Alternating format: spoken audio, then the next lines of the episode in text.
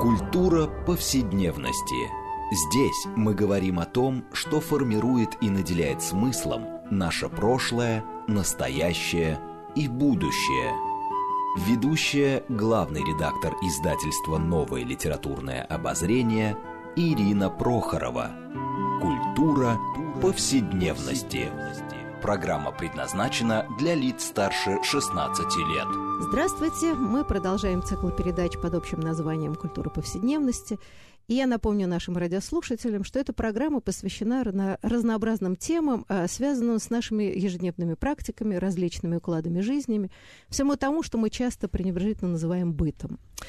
Однако наша программа стремится показать, что многие стороны повседневной жизни являются важнейшей частью культуры и во многом предопределяет и формирует ее развитие.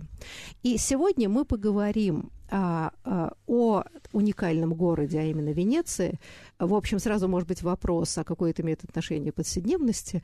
Но я считаю, что сам миф об этом городе и как он существует в сознании российской культуры и нашем собственном сознании, иногда бытовом, это очень важная тема и, наверное, малоисследована. А, и, как обычно это бывает, мы отталкиваемся в нашем разговоре от вышедших книг, которые нам кажутся важным.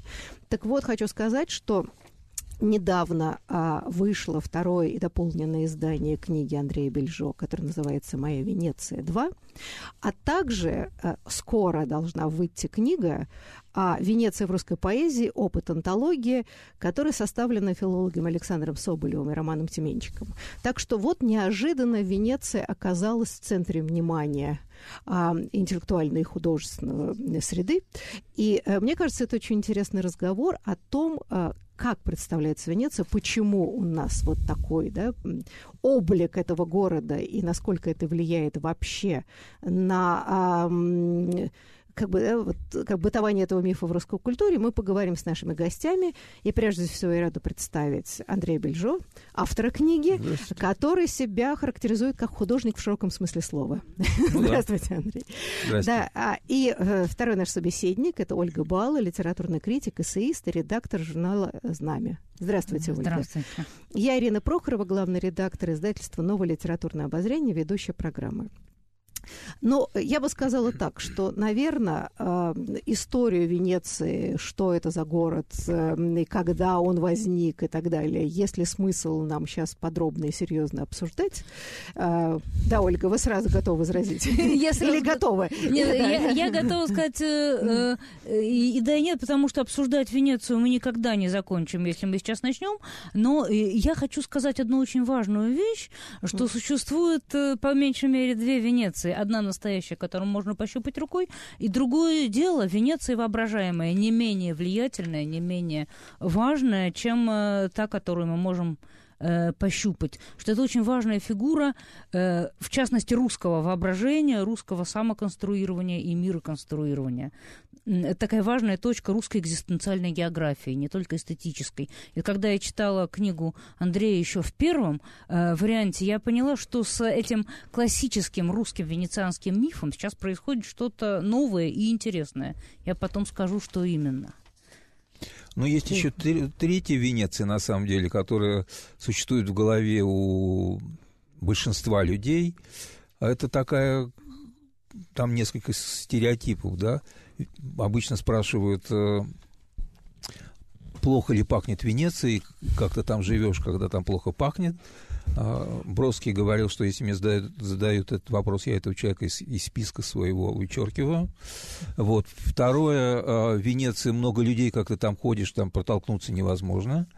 И третье, в Венеции так все невкусно и ужасно, что как э, там вообще можно жить и, и так далее. Вот эти три стереотипа э, Венеции. Мне раньше казалось, что при разговоре о Венеции все, все любят и все начинают э, дрожать о счастье, поговорить о Венеции, но оказывается, что у большинства в голове вот такое вот представление: я лучше поеду куда-то в другое место, чем я буду там то вам мучиться. Не, а вам не кажется, что это говорят люди, которые не были в Венеции и по многим причинам, по каким-то не могут туда поехать? И это момент самоутешения, что там Венеция, Венеция, а, ну, ну это как вот в известном анекдоте, значит, сосед напел mm-hmm. Каруза, да, да? Говорят, да. Там Каруза, Каруза, а вот мне сосед напел, ничего особенного. А, нет ли вот в этом есть такой... Ну, там вот говорят, что там плохо пахнет, и народу... Нет, нет, нет. нет. Я знаю, я знаю, откуда э, и кем рождаются эти мифы. Это как раз люди, которые были в Венеции. Но были в Венеции несколько часов. И вот самый опасный э, турист, который, который рождает эти, эти мифы, это тот, который приезжает в Венецию на шесть часов из какого-то другого города на автобусе. Или приходят на корабли, это уже более состоятельные граждане, на больших лайнерах, против которого, которых венецианцы выступают. Это многотысячная толпа, многосотенная толпа туристов, которая идет по туристической тропе, съедает даже не пиццу, а хлеб, помазанный кетчупом, ну, да, который на бегу, выдают за... на бегу, да. И дальше, дальше, находясь в этой толпе и не видя Венецию, а видя спи- спину идущего впереди, они, естественно, говорят, что, что в Венеции очень много народу. Это их много, потому что они идут внутри этой толпы. И их на пароходе много, и в какой бы город они ни приехали, там было много народу. Вот. Второе, Венеция плохо пахнет, это кто-то когда-то придумал, потому что Венеция чистый воздух, на самом деле, там нет производства, и только иногда запах от лодок и кораблей, да, каких-то газов, которые смешиваются с запахом моря. Вот. Бродский говорил, что это миазмы, это запах водорослей. Слушайте, ну я была несколько раз в Венеции, такое счастье я испытала, и я не могу сказать, что там пахнет хуже, чем во многих других городах. Знаете, мне это все напоминает... Лучше. Лучше намного, правда. Там лучше, замечательно, правда. Воздух, потому что там нет машин, конечно. Все время ветер с моря, который сдувает, если там что-то и есть. Ну, где-то водоросли пахнут, но, с одной стороны, может они быть... Хорошо. Они пахнут хорошо, они пахнут морем. Может быть, это связано с первыми путешественниками, там, не знаю, конца восемнадцатого, начала девятнадцатого века, когда, в общем, да, о гигиене каналов мало кто заботился. А, это вот осталось где-то у кого-то воспоминания путешественников. А известно, это, кстати, о чем пишет э, э, в предисловии и в комментариях как раз Роман Тименчик, да, Александр Соболев, вот, э, к этой антологии поэзии, э, что э, первые путешественники что-то описывали, а последующие у них передирали. Или даже не будучи там. Байрон э, до того, как он вообще побывал в Венеции, писал свои стихотворения под впечатлением от чтения, там, я не знаю, Энн Рэдклифф, э, да, и прочих. Это вот как бы начинает складываться целый ряд вот таких стереотипов и мифов, которые потом начинают циркулировать. Может быть, с этим связано? Может быть, с этим. Но я думаю, что вот среди наших радиослушателей найдется несколько человек, которые были в Венеции в августе. Это самый плохой месяц, когда в Венецию ехать не надо. Но так как отпуска у многих европейцев, у всей Европы в августе, а все итальянцы уходят как раз в отпуск, и поэтому мало кто работает. И а, а, особенно жарко, и вода в каналах а, низкая, аквабасса, а, то иногда бывает запах водорослей. Никак, никакой канализации там нету, потому что все по-другому устроено, там чистая вода и, и рыбки. Но вот когда жарко, вода опускается, да, и, и тогда, может быть, запах вот такой болотистой э, воды и водорослей. Бывает в августе, но это все не имеет никакого значения, потому что нужно знать, где ходить, и приезжать в Венецию, возвращаться. Слушайте, туда. Я вам скажу честно, я была надолго. Как раз вот в худших, да, месяцах раньше, так, и, Путевагу, и все равно это какой-то потрясающий город. Да? Я не буду точно оригинально, кто воспел справедливо, но я не заметила ни запаха, ну, людей много. Но мы живем в Москве, где народу, в общем, тоже достаточно. Но мне это все напоминает Чехова, который, да, очень хорошо иронически описывал, как человек приезжает в Ялту и говорит, что здесь скучно. Да. А, и он говорит, ну, живет себе человек, я не помню, где там. В, в Тамбове. В, да, в Тамбове или там. там Торжке, и не скучно ему, а приехал в Ялту, и скучно ему скучно. Вот нет ли здесь какого-то странного отторжения? Есть. Психологическую замкнутой культуры, я не знаю, вот чего, да, стереотипов, которые не, не хотят видеть, да, не воспринимать прекрасно, а сразу найти недостатки, чтобы Согласен. Утешиться. Да? Значит, как глядишь, так и видишь. Ну, да. Дело в том, что, как вы знаете, все люди разные. Да я вот. Догадываюсь. И мы, собравшиеся здесь в студии три человека, чувствительные, склонны к воображению, романтично настроенные, и нам все это интересно, и поэтому мы находим легко общий язык. Но открою вам секрет, что есть люди, которые совсем лишены воображения, они не, хор... не, не хуже от этого, они просто совершенно другие. Другие, другие. И поэтому они обращают внимание на обшарпанность, и эта прелесть венецианская им кажется недостатком, да? Ну и так далее, и так далее. Пример такой. Я шел по Венеции, ко мне подошли два молодых человека, и они сказали, что летели вместе со мной в самолете, и вот у них всего пять дней в Венеции, они выиграли какой-то конкурс на телевидении. Таким образом, я узнал, что бывают конкурсы, где можно действительно выиграть. И выиграли поездку в Венецию. И они спросили меня, что бы нам посмотреть, Андрей, скажите, пожалуйста, потому что у нас мало времени. Я сказал, ребят, сходите на Сан-Марко и посмотрите Риальто, чтобы поставить галочку, и больше туда не ходите. Вот. И так как у вас мало времени, просто гуляйте, сидите, залезайте в какие-то уголки, заблудитесь обязательно, потом найдите выход и так далее. И прошло четыре дня, я встречаю одного. Он подходит ко мне и говорит: Андрей, ну вообще такое счастье. Я, это просто я буду сюда приезжать все время. Это мой город. Это вообще фантастика. Так здорово. И поет гимн. Я его спрашиваю: а где твой друг? Он говорит: вы знаете, он искал в Венеции клубы. Ну, ради этого стоило ехать в Венецию. Где бы, где бы потанцевать вечером и так далее. Вот. И ему сказали, что клуб находится на Местро, на Большой Земле, и поэтому он днем спит, а вечером, а вечером садится на электричку и едет на Местро. Написали Рому, садится на электричку и едет на Венецию Местро.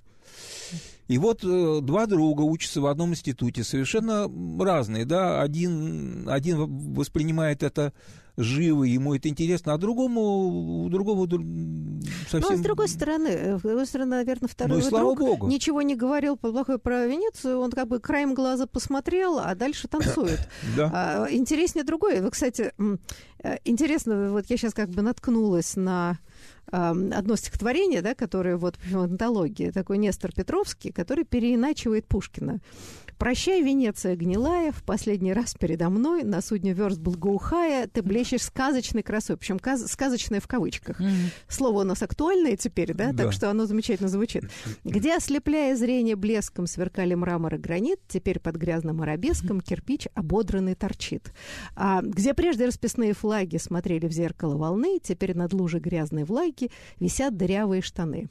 Вот, вот, да, интересный продукт. Да, человек приезжает с идеальным образом, а тут батюшки штаны сушатся. Какой удар. Ну, понимаете, для меня это красота, это прелесть. Потому да? что это живое. А, это живое.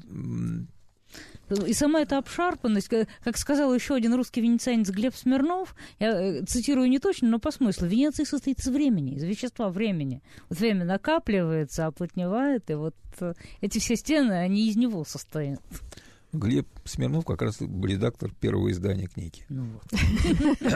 Человек, живущий в Венеции, насколько я понимаю, совершенно не влюбленный, не представляющий себе жизни. И тоже издавший одну из книг, вот о чем я хотела немножечко сказать сегодня, меня удивило, что в последние десятилетия прямо одна за другой выходили русские венецианские книги, даже не переводные, а именно русские. То есть это тринадцатый год вышла такая небольшая билингва «Русские современные поэты о Венеции», «Венеция. Обретенный рай». В пятнадцатом году вышла книга Кати Марголес, тоже еще одной русской венецианской жительницы, «Следы на воде». Там не все о Венеции, но о ней очень много, поскольку Катина жизнь состоит из Венеции во многом. Потом в шестнадцатом году Венецианский дневник эпохи Твиттера, музей воды Дмитрия Бавильского, которого мне очень не хватает в этом разговоре, он бы имел что сказать, но он, к сожалению, в Челябинске. Вот. Ну ничего, мы не последний раз мы говорим. Он замечательную рецензию написал на первую книгу. И я написала первую книгу. Вот. В семнадцатом году, по меньшей мере, две книги, причем я еще не исключаю, что я кого-то пропустила, я не отслеживаю специально венецианские книги. Значит, это упомянутый Глеб Смирнов «Метафизика Венеции» и Валерия Дымшица из Венеции «Дневник временно местного». И еще вышедший в этом году, в девятнадцатом, сборник эссе Татьяны Красновой, тоже отчасти венецианской жительницы, она туда время от времени наезжает, «Повелевая миром», в котором, притом в самом начале, тоже большая венецианская часть. Да, ну вот это любопытно, но вот почему Венеция как-то такое становится некоторым новым культурным мифом в современной, это любопытно, потому что ну, я знаю, например, что все петербуржцы обожают Венецию, потому что они говорят, она напоминает Петербург, да, вот эти каналы, вода и так далее. А я, как москвичка, долгое время обожала Флоренцию и продолжаю обожать, но как-то постепенно, вот несколько в Венецию, я вот как-то прониклась, да, это какой-то другой тип города, совсем другой, да, к которому надо действительно привыкнуть. Вот действительно идешь поэты туда, вот вы правильно сказали, Андрей, надо заблудиться, вдруг попасть на какую-то маленькую площадь. Вот Дима Бавельский это же говорил. И вот эти то, что висящие штаны, они, как раз, мне нравятся, потому что ты понимаешь, что это не музей, а все-таки здесь еще ну, живут конечно. люди. Даже вот люди это... там живут, и, и там живая жизнь абсолютно существует, и, и дети учатся в школе, потому что это еще один из стереотипов. Я назвал три основных, что это туристический город, и никто там не живет, и вообще это декорации и так далее. И так. Нет, там живут люди, да, и что там одни старики. Да, там жизнь непростая, и, и количество вен... жителей Венеции уменьшается. Сейчас там пятьдесят четыре тысячи. Вот. Но Венеция будет всегда жить, просто вместо венецианцев там появится... больные Венеции, да, неисцелимые, как сказал, mm-hmm. э, как назвал свое эссе Бродский, ну вот такие, как мы, например, да? Неисцелимые и больные Венеции из разных стран, стран мира, и я думаю, что это будут э, новые жители Венеции. Да, но а вот на самом деле, все-таки возвращаясь э, к самому городу, историю возникновения, вообще э, у меня в свое время, когда я вот первый раз приехала в Венецию, а потом попала в Норильск, вот такие какие-то такие разбросы.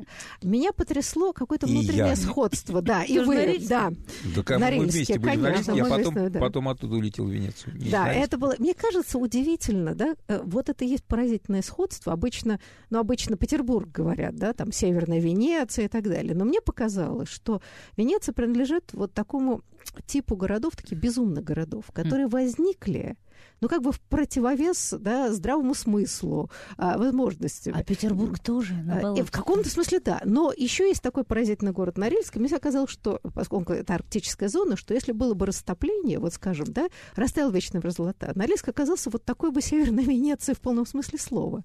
А, вот, Андрей, вам не кажется, что поразительно есть какие-то связи? Дыр, я... Кстати, Норильск строен... Я об этом... И писал, и говорил, и придумал даже такую викторину. И когда я разговариваю с людьми, которые приезжают в Венецию, были ли они в Норильске, я спрашиваю, что общего между двумя этими городами? А, кажется, ничего не должно быть. Однако есть. Ну, во-первых, один и второй стоит на сваях. То есть Норильск стоит на бетонных сваях, потому что там вечная мерзлота, а Венеция стоит на деревянных. Но еще и оторванность, потому что, по большому счету, Норильск остров. Да. Но да, еще так. и история, да, и, и, и многое эти непохожие города связывает. А вот как раз про Петербург... Нас слушает Петербург, нет? Ну, наверное, в интернете услышат, да. Да, вот это сравнение с Петербургом, оно довольно...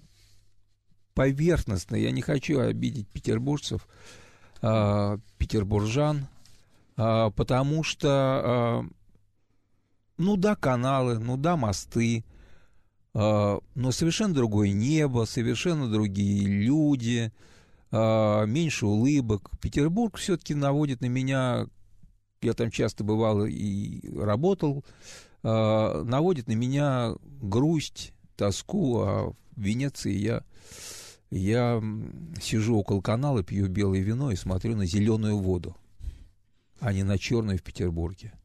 Вопрос южный человек. И на низкое небо.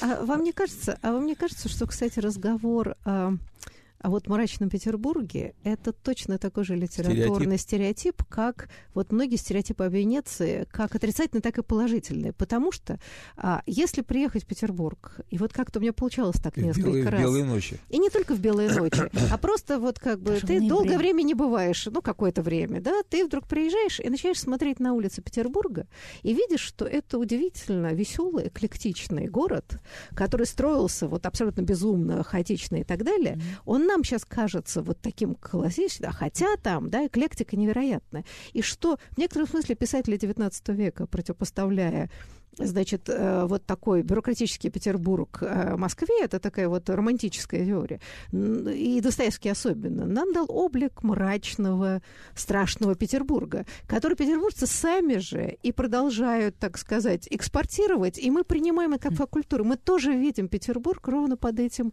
углом. А вообще он колыбель всех революций, он очень радикальный город. Да, он, конечно, на севере, несомненно, но если так вот непредвзято, ну и не скажешь, что мрачный.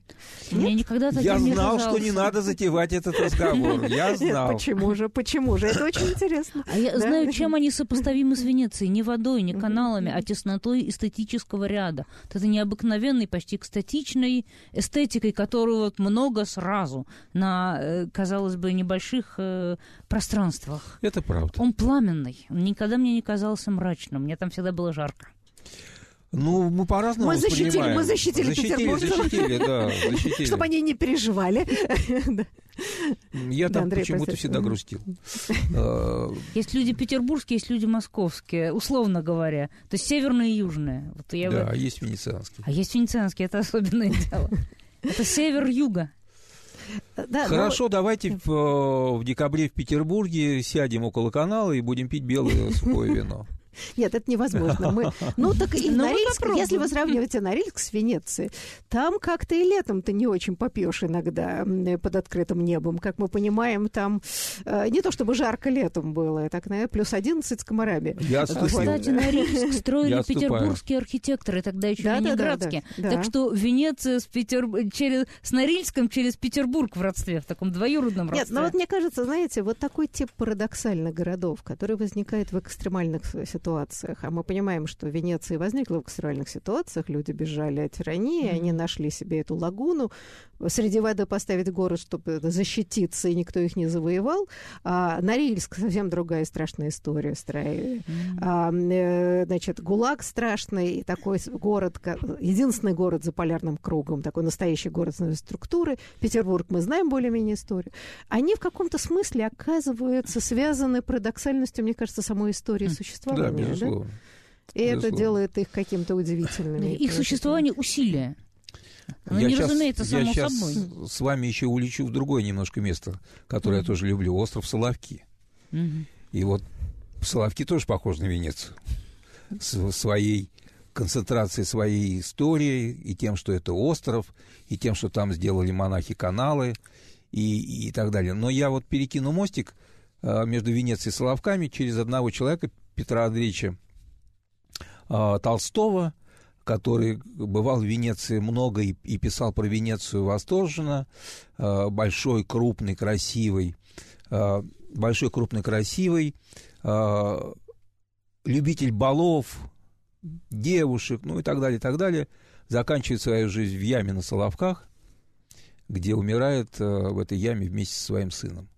И вот когда я бываю на Соловках и слышу, и, и стою около списка э, каторжан и узников э, Соловков, я всегда представляю Петра Андреевича Толстого, потому что это удивительная, э, потрясающая судьба с одного острова на другой.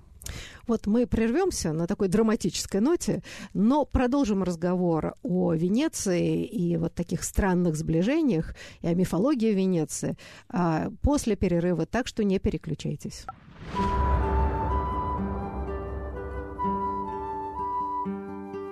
Здесь мы говорим о том, что формирует и наделяет смыслом наше прошлое, настоящее и будущее. Культура повседневности. Мы продолжаем нашу передачу в цикле программ «Культура повседневности». Напомню, что сегодня тема мы обсуждаем Венецию, что мы знаем о Венеции, как вот эта мифология Венеции очень сильно укреплена и, так сказать, укоренена в русской культуре. Мы беседуем о разных образах Венеции. И в связи с двумя вышедшими книгами, во-первых, это переиздание расширенной и дополненной книги Андрея Бельжо «Моя Венеция два», а также в ожидании выход книги «Венеция в русской поэзии. Опыт антологии», составленной филологами Александром Соболевым и Романом Тименчиком. А, и напомню, что наши сегодня собеседники – это Андрей Бельжо, собственно, автор книги о Венеции и как он сам себя аттестует, художник в широком смысле слова. И второй наш гость – Ольга Бала, литературный критик, эссеист, редактор журнала «Знамя». Я Ирина Прохорова, главный редактор издательства «Новое литературное обозрение», ведущая программы. А, ну вот, на самом деле, мы с вами перед перерывом остановились в таком драматическом моменте. Мы начали сравнивать Венецию с Петербургом на Рильском и дошли до Соловков. И, Андрей, вы закончили вот такую печальную судьбу. Ну, собственно говоря, я и рассказал коротко про драматическую судьбу. Вот. Про книгу скажу несколько слов все-таки. Так... Кто то знает э, первую книгу, э, это построено так же, но не, не выкинуто ни одного слова, просто после каждой главы комментарий, что произошло с тем или иным местом, а под местом я имею в виду э, точку общепита, потому что я так назвал, э, там очень много в Венеции градаций, рестора, ресторанты, астерии, тартарии, чекитерии, ну и так далее. Поэтому... Э, Каждая глава, это, каждая глава начинается э, с какого-то ресторанчика или астерии, где сидит автор, то бишь я, и, и пишет э, про это место, а дальше э, мысли его уносят э, из Венеции в разные места, разные истории, и венецианские истории и так далее. И, и в общем, это, считайте, путеводитель по э, точкам общепита Венеции. Ну и по Венеции запахов, о чем мы говорили, о, о Венеции, который как-то я встретил там, представляете себе, группу слепых, и я как-то стал иронизировать про себя странность группы слепых Венеции, а потом я представил себя слепым. Я, закрыв глаза, шел по Венеции, и вот это ощущение, когда ты чувствуешь Венецию руками, вот эти перила у мостов, соль, выступающая на кирпичах зданий, когда ты слышишь уходящие шаги венецианцев, слышишь запахи. И вот это все как-то очень обострено. Я понял, что существует Венеция такая тактильно, тактильно, ну, обонятельно. Звуки какие-то, да, звуки, да, и так да. далее. Это э, удивительно, на самом деле. И поэтому книжка про, про ощущения, про, про чувства, про, про, про какие-то удивительные истории, которые, которые ты узнаешь, изучая Венецию. Я не влезаю в культуру, э, не влезаю в архитектуру, потому что есть люди, которые значительно лучше меня все это знают. Но иногда касаюсь, например, истории Пегги Гугенхайм или мар- маркиза Казетти, и... потому что я сижу и выпиваю в одном из мест, который находится рядом с музеем Пегги Гугенхайм, например. Да, ну, кстати говоря, у вас есть замечательное сравнение, если мы Венецию начали сравнивать, да, вот в одном из ваших рассказов, а, да, это как раз разговор вот о стереотипах. Мне кажется, что ваша книжка замечательна тем, что это какой-то альтернативный гид по Венеции, да, я называю их внутренняя Венеция, там, да. как внутренняя Монголия, да, вот отсутствие вот этих всех знаковых мест, которые и так все увидят и так далее, а вот как бы то, что раньше называлось «выспрена душа города», да, как живет, какой ритм, да, существует город, который, с одной стороны, конечно, исторический памятник, памятник. Это как бы Венеция шестнадцатого века в каком-то смысле. А с другой стороны, есть стереотип, что время там застыло, и вообще, как оно не движется. И, в общем, город — это как некоторое искусство и музей. А вот вы пишете о современной Венеции. Однажды я болтался по Венеции в поисках Wi-Fi. И она, Венеция, показалась мне похожей на интернет. И не только потому, что Венеция как бы виртуальна, а потому, что все люди в Венеции как на ладони. Там же все ходят пешком, и следить в прямом и переносном смысле можно за каждым. Каждого можно наблюдать. Как говорят в медицине, наблюдать пациента. Только в отличие от интернета, эти персонажи в Венеции сейчас не прячутся под масками. Сейчас. А когда-то давно, как известно, маски венецианцы надевали, чтобы легче было флиртовать, и не только. И чтобы не мешали материальные и социальные различия говорить друг другу правду и гадости. Чем не интернет? Как и в интернете, в Венеции легко вляпаться в, к счастью, только в собачьи, потому что гораздо приятнее. Собак в Венеции очень много. Да. Мне кажется, что это шуточное сравнение на самом деле действительно так, да? И тут возникает вот этот другой, я не знаю что, другая карта города, да, и другой, какая-то система координат, потому что люди на ладони, да, они все здесь, это такой парад, я не знаю, ну, это, я не знаю, комедия человеческая, ну, конечно, как называете, как угодно. Все люди на ладони, uh-huh. и венецианцы знают э, друг друга, и видно, как они встречаются на улице, целуются за чашкой кофе, или, например, в месте, э, где можно выпить рюмку вина и сесть в чикетти, это такой, такие маленькие бутербродики, э, и вот они там встречаются, и так как я наблюдательный человек, я э, замечаю, стоит, например, э, человек в шикарном костюме, очень модном, э, возможно, какой-то адвокат, и он беседует с человеком, который стоит в синем халате, запачканном чем-то белым, мукой, скорее всего. И они разговаривают, тот спрашивает, как мама, тот спрашивает, как твоя жена и так далее. Скорее всего, это одноклассники. У меня еще есть сравнение, что в Венеции все одноклассники, понимаете? Потому что, потому что вот они ходили в школу, вот они играли в футбол на площади Санта-Маргарита, вот они потом э, повзрослели, вот они потом постарели, и теперь на Санта-Маргарита, на той, где они когда-то играли в футбол, они пьют вино, а до этого они пили там сприц вместе со своими подружками. И, и я придумал такое сравнение. И однажды э, зимой я там снимал со своей подругой небольшой документальный фильм, я зашел... Э, Погреть, погреть руки э, в забегаловку. Я смотрю, там сидят э, пожилые сильно люди, пьют вино, веселые такие, зима, народу мало. И они говорят, выпей с нами стаканчик. Мы отмечаем день рождения этого мальчика. И показывают на... сеньора, которому лет восемьдесят пять. Но все-таки не девочка. Да, да. Правильно определено.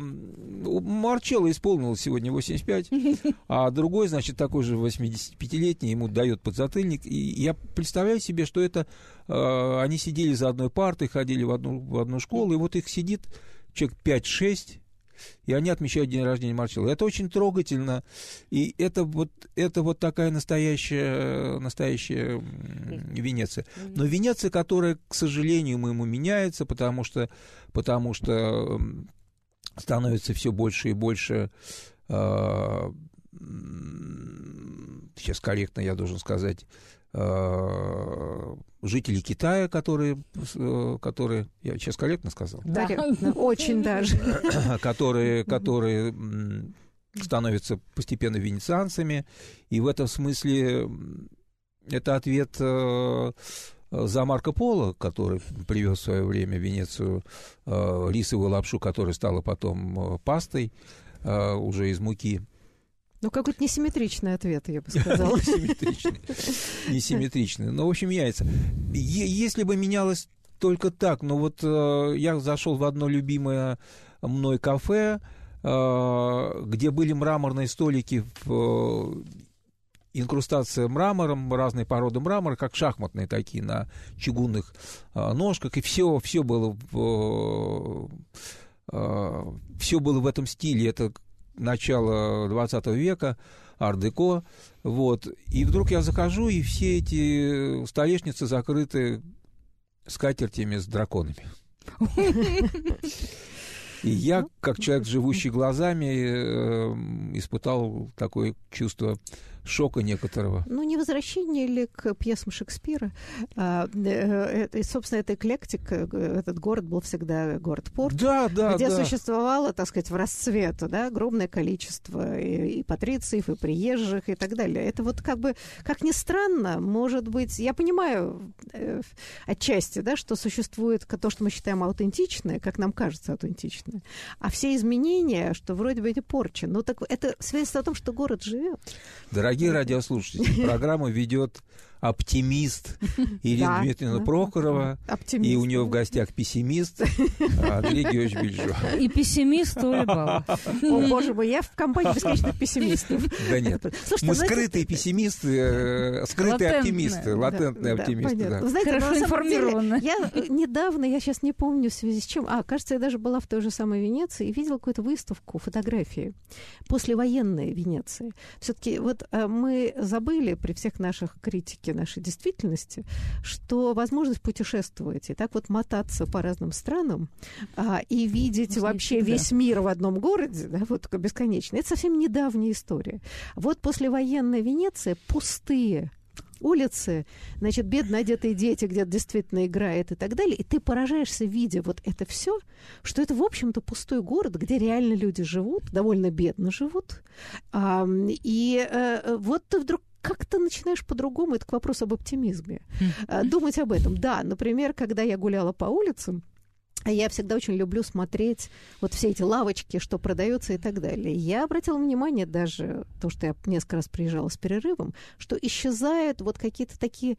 Ну, действительно, настоящие лавочки, где какие-то интересные хотя бы там сувениры или одежда, которая mm-hmm. делается и прочее. И все завалено вот этими дешевыми бусиками это и так правда. Далее. Масками и, вот. Масками вот этими бесконечными. Магнитик. И я там разговаривала с одной дамой, нашла какой-то такой неожиданный э, магазинчик, с ней что-то поговорила. Она сказала, что да, вот это мы шьем там и делаем вместе. Я сказала, вот как жалко, а вот раньше, если вы видели там в шестидесятых, даже семидесятых годах, что каждый магазинчик был уникален.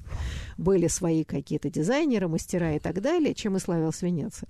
Я, честно говоря, что это да, но с другой стороны, ну, это неизбежно, видимо, да? Неизбежно. Зато огромное количество людей приезжает и приобщается к красоте, несмотря на то, что запах, где они там ищут и так далее. Это все-таки расширяет кругозор.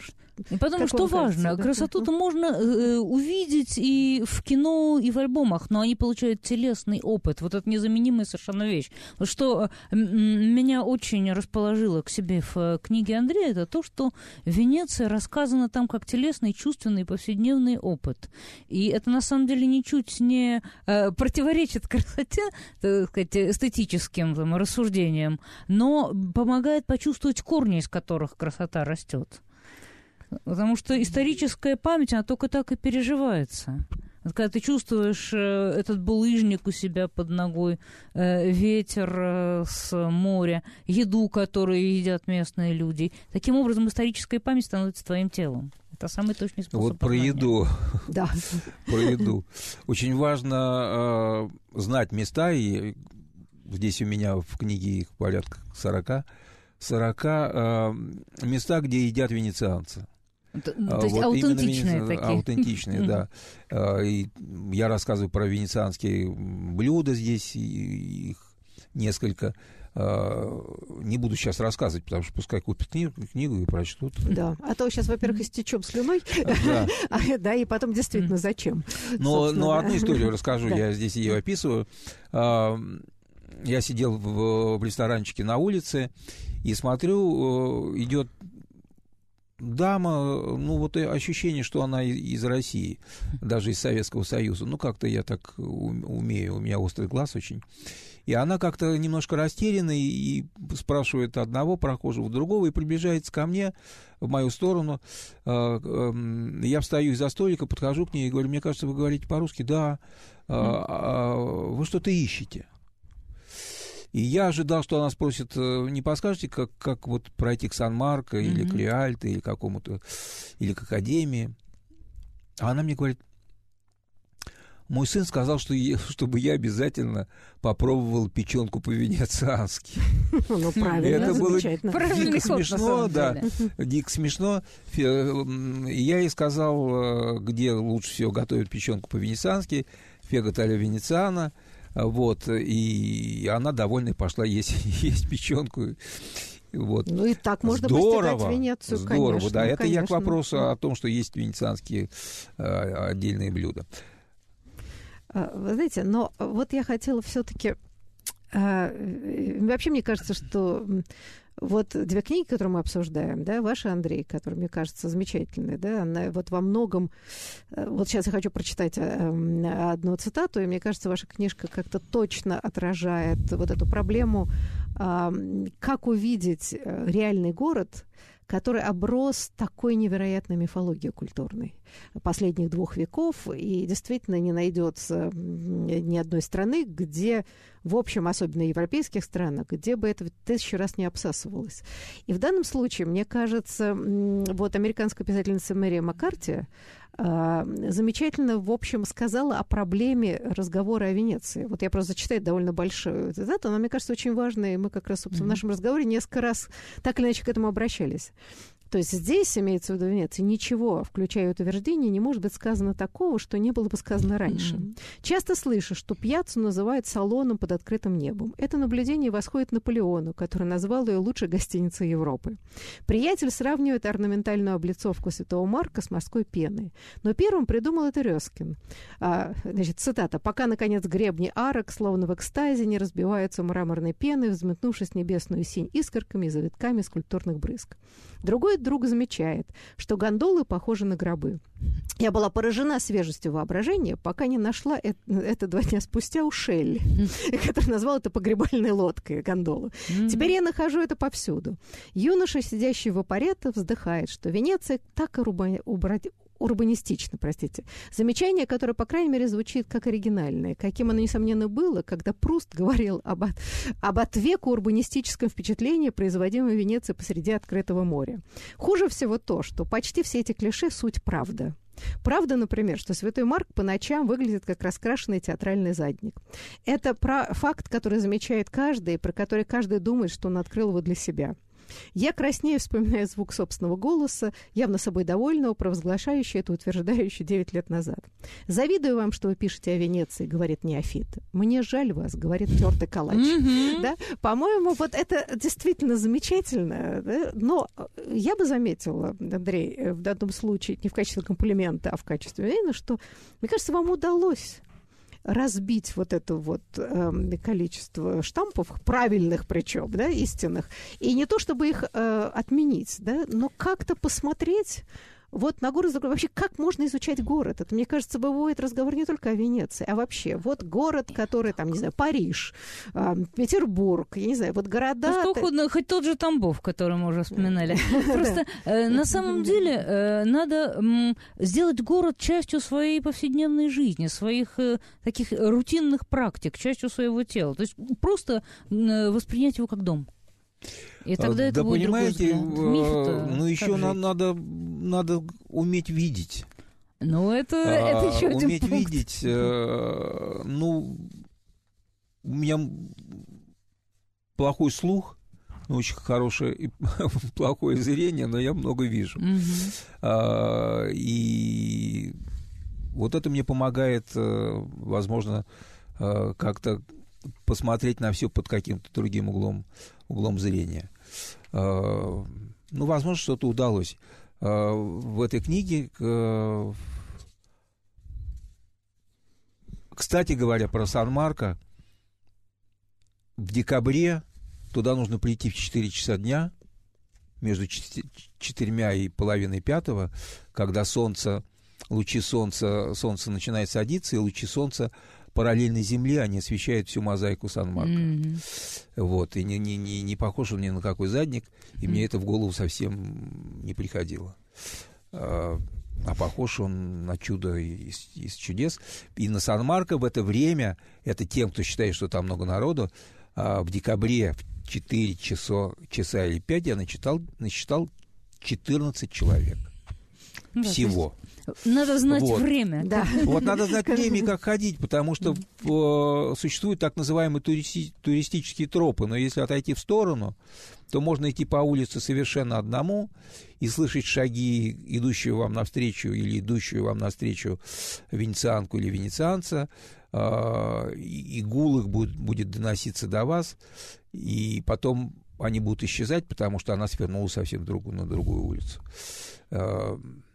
Просто это, надо... На самом деле, это даже действительно, вы правы, даже туристический сезон, если ты действительно чего-то отходишь, то, во-первых, куда-нибудь заплутаешь, и, правда, там никого нет. Никого нет. А, да? То есть это вот, между прочим, странным образом, то же самое сказать можно в любом городе, даже в Москве, где перегруженные трассы, а ты сворачиваешь в Арбатские э, переулки mm-hmm. и так далее, и там почти никого нет, ты оказываешься в каком-то другом городе. Ну, конечно. Что чрезвычайно приятно. То есть есть части города, выставленные на показ, как гостиные, куда приходят гости, выполняют ритуалы, и уходят. И есть спальня, где люди спят.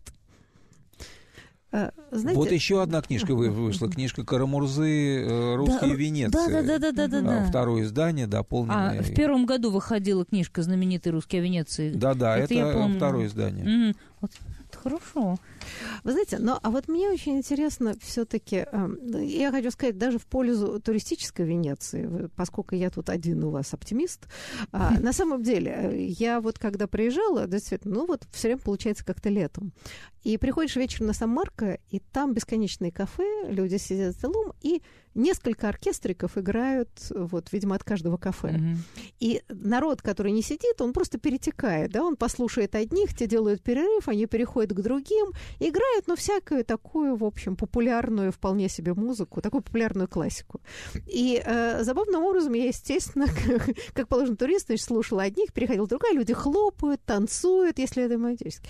А смешным образом сразу угадываешь, что это наши музыканты, потому да. что по, да, и был даже ужасно смешной момент, когда мы слушали, они играли что-то немножко из Моцарта, немножко такого, а потом, извините, смешно, сбацали Мурку, сделав, так сказать, ее естественную аранжировку. И тут было сразу заметно, кто русские, и захохотала третья часть, значит, а все остальные слушали. Остальные прочитали, так сказать, нет, нет, нет, но все ничего, просто все приплясывали, потому что они сделали из этого вполне лирический момент. Но я хочу заметить, что в данном случае вот такой уникальный город, как Венеция, он просто показывает, как складываются какие-то другие горизонтальные связи. Вот, например, все как-то плохо говорят о туристах. А на самом деле ты вдруг видишь, да, что вот это такая совершенно разнообразная толпа, которая оказывается объединенная интересом, да, удовольствием к этому городу. Все доброжелательные. Все спрашивают друга, вы откуда? А, и все делятся впечатлениями. То есть эти общие впечатления, они создают вот какую-то другую такую интернациональную среду. Кстати, да. Не политическую, да, раздираемую, еще прочее.